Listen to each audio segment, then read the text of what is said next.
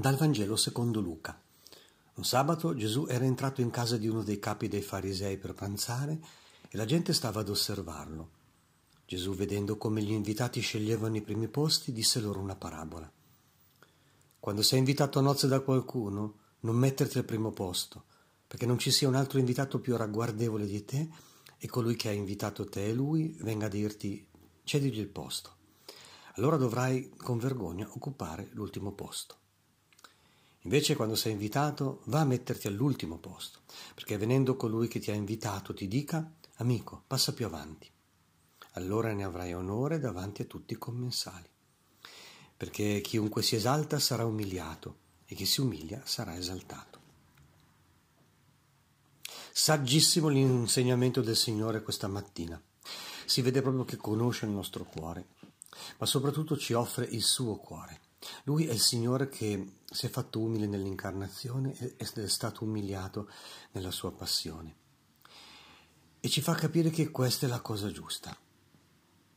Perché regnare è servire, e servire è regnare. E chi chiama veramente è felice di servire.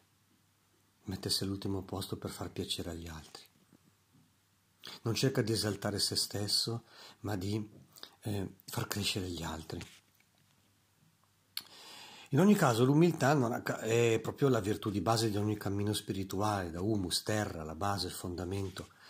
Senza l'umiltà non cresce la libertà interiore che rende liberi per, per amare con gratuità, senza cercare continuamente se stessi, ma cercando veramente la gloria di Dio e la salvezza delle anime, come hanno fatto tutti i grandi santi e tutti i grandi apostoli.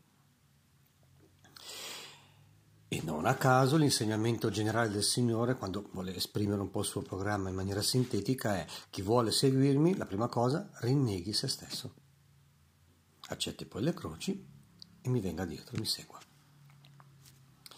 Ma seguiamo i, i passaggi del Vangelo.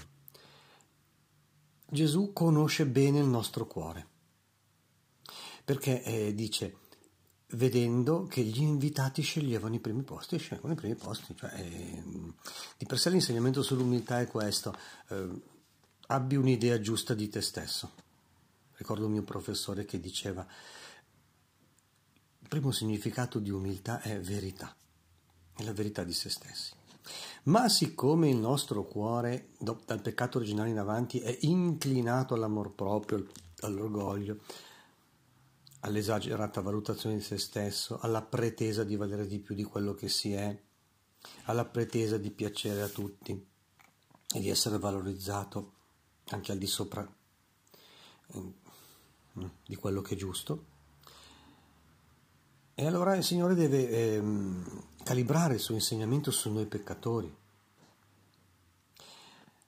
Ad ogni modo, appunto, il riscontro di realtà è chiaro.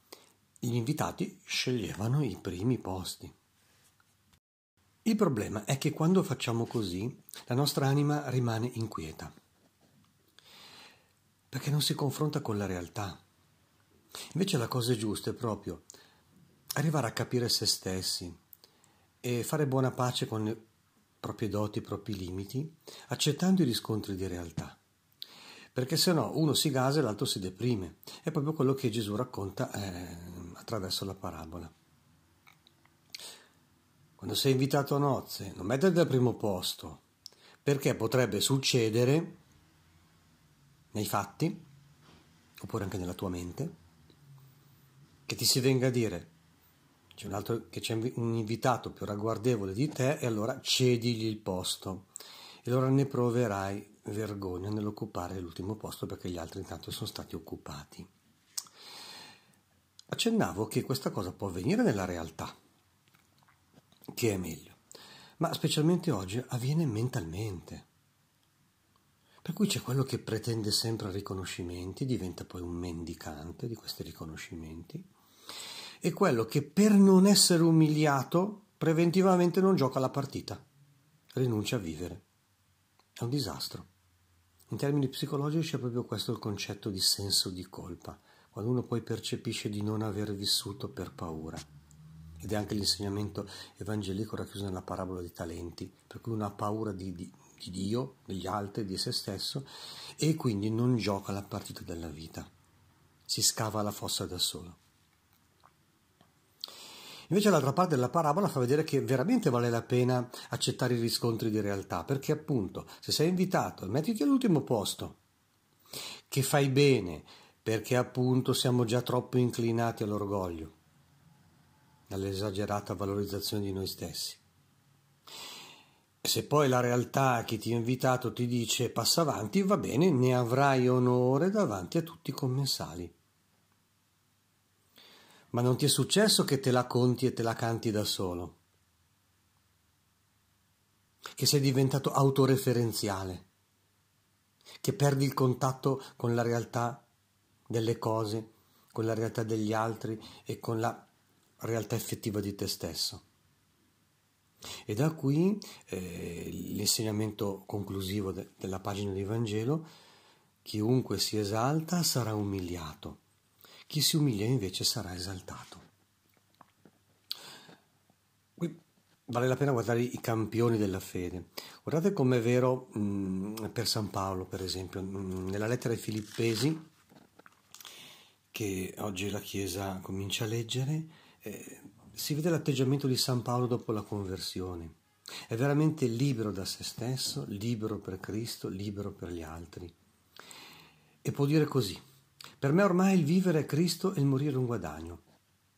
Quando uno è arrivato a questo livello di umiltà e quindi anche di libertà interiore, poi addirittura la morte e la vita diventano santamente indifferenti. Infatti dice così: sono alle strette fra due cose. Da una parte il desiderio di essere sciolto dal corpo per essere con Cristo, il che sarebbe meglio. Notate che prevale non l'attaccamento alla vita terrena, ma il desiderio hm, di Cristo, quindi della vita eterna. Dall'altra parte è più necessario per voi che io rimanga nella carne, e quindi dice, beh, sia fatto secondo la volontà del Padre. La libertà interiore porta poi quindi alla, alla gratuità dell'amore, alla disponibilità per tutto quello che Dio ci chiede. Ma l'esempio più bello che dobbiamo invocare anche per realizzare nella nostra vita questa pagina di Vangelo è la Madonna. Maria in effetti è l'umile ancella del Signore che è stata resa regina del cielo. E lei stessa ne è consapevole, lo canta, perché appunto eh, nella pagina del Magnificat, nel suo incontro con Elisabetta, quindi nel momento in cui lei si dimentica un po' dei suoi santi privilegi e va a servire eh, Elisabetta in vista del parto, ecco che dice: ha guardato l'umiltà della sua serva, d'ora in poi tutte le generazioni mi chiameranno beata. In questo versetto si vede che il Vangelo di Gesù è realizzato. Gesù dice: chi si umilia sarà esaltato, e la Madonna dice: ha guardato l'umiltà della sua serva, tutte le generazioni mi chiameranno beata, segnando quindi in maniera molto concreta la verità del Vangelo e l'indirizzo, il cammino, l'orientamento migliore per ogni cristiano.